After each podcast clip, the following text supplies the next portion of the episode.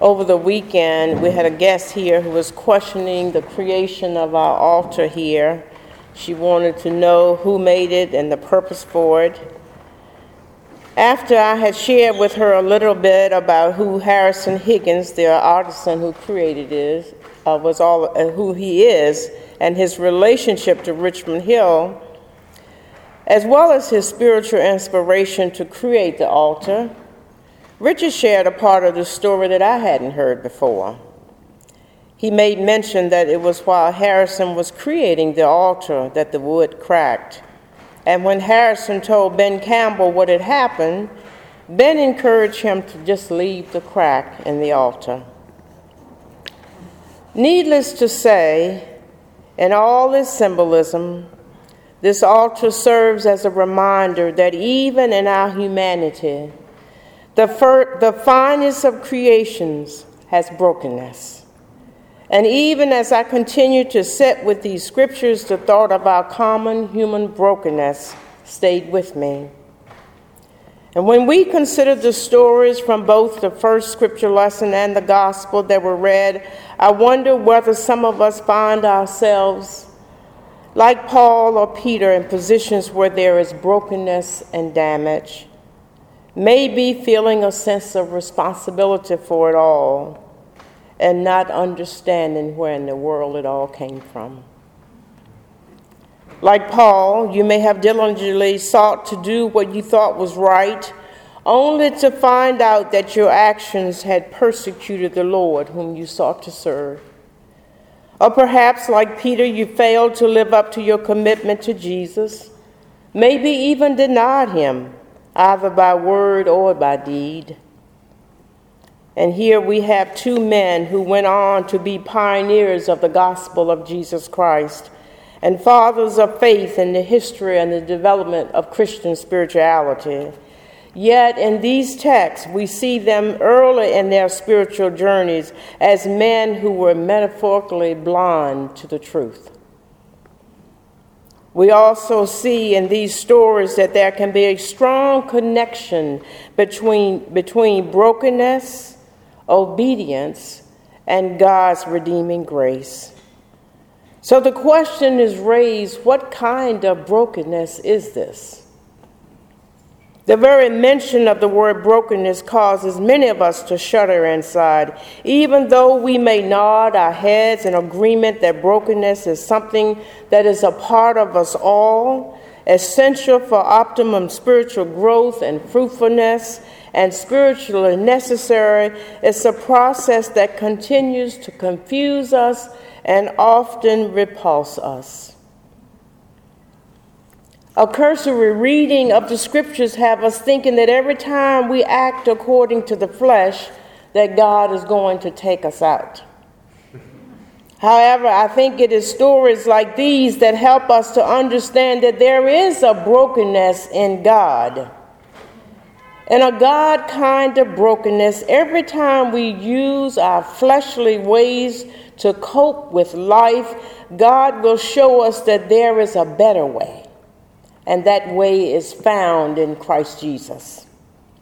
It does not matter if it's a Damascus Road experience where we are breathing threats and murder against others, or a Sea of Tiberias experience where we have given up on God and turned back to our old ways of doing things. God will show up in our mess, and God will make sure that we have access to His Holy Spirit. God will make sure in this kind of brokenness that we are moved to the other side of the brokenness, not by our own efforts, but by God's. If the risen Christ had not shown up in Peter's mess, this Peter's story would have ended with him standing beside a charcoal fire outside the courtroom where Jesus was on trial, demonstrating to a servant girl what betrayal looks like. And after the third denial, the story would have ended with Peter walking away in tears of guilt and retreating to a previous profession, carrying other folk back with him. It is a God kind of brokenness when we are given the opportunity to walk in obedience and in agreement with God. Though Peter, an experienced fisherman, had fished all night, God gave him an opportunity to move to the other side of his brokenness by inviting him to cast his net on the other side of the boat.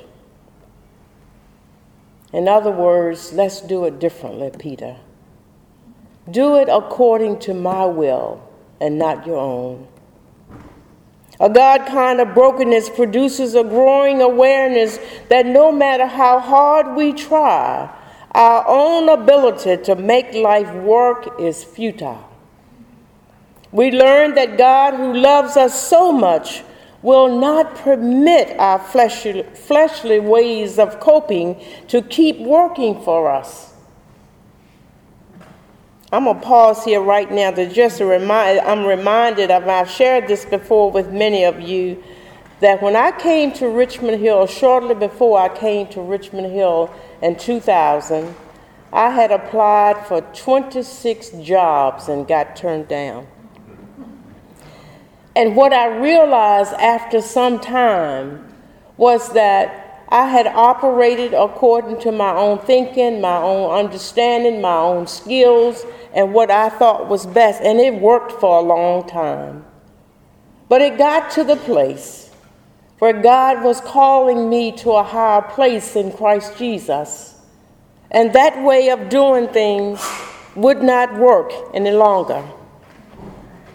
A God kind of brokenness will take us into the growing reality of being united with Christ in his death, in his burial, and in his resurrection.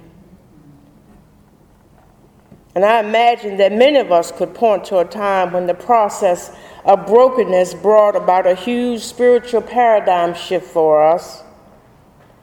Yet we learn that it's not just one time. But there is a growing reality through many conversions or many versions of brokenness that conforms us to the image of Christ. Colossians four four says it this way, when Christ, who is our life, is revealed, then you also will be revealed with him in glory.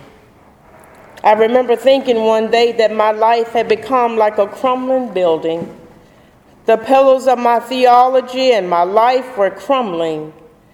Important relationships were crumbling. My ability to overcome sin and failure was ineffective. And my relationship with God, with God was stressful. And with these deficits mounting over and over again, it culminated in my saying, I won't preach another sermon or stand in another pulpit until I see more than I'm seeing right now. That brokenness took me to California.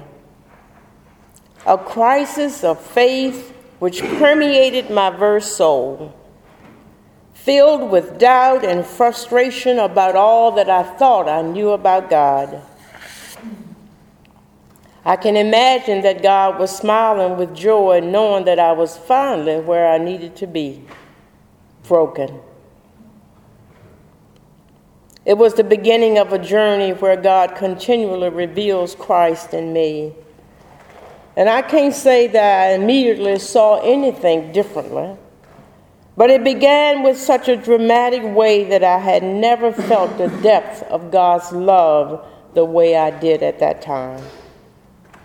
And that was when everything began to change for me. And the transformation in me received an enormous jump, a jump start. It was then that I learned that every broken situation in my life and in yours is not destined for repercussions. But many, and more than enough, are destined for transformation. It was then that I began to learn to allow God to meet me in my brokenness and trust that God's redeeming grace is sufficient. No matter how inspiring our first experience with Jesus is, and many of us can give testimony about how that first experience at least acknowledgeable experience, meant so much to us. No matter how strong our sense of call, we end up denying our Lord and our Savior at some point or another. And like Peter or Paul, in our brokenness, living with our failures or our frailties, we find that weeping endures for a night, but joy comes in the morning. And it does not matter if we are on the road to Damascus or the Sea of Tiberias. Morning will come. It will come. And the God of redemption, the risen Christ, will show up where we least expect, confronting our naked failures, and we will discover that the love of God is deeper than our denial. And the calling of God is stronger than any failure to which we have not lived up to the call. So let us be patient to embrace the brokenness in our lives. Let us encourage the obedient with obedience that which we are called to, and trust God's redeeming grace in our lives.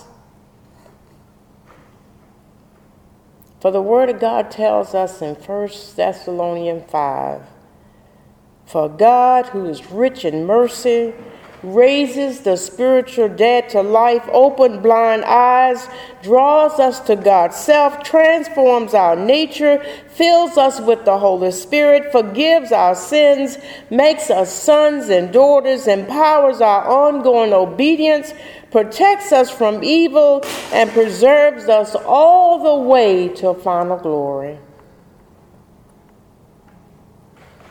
And that is where, with every creature in heaven and on earth and under the earth and in the sea and all that is in us, we too can sing to the one seated on the throne and to the Lamb, be blessing and honor and glory and might forever and forever. Amen. Amen. Amen. Brokenness, obedience, and God's redeeming grace. Amen.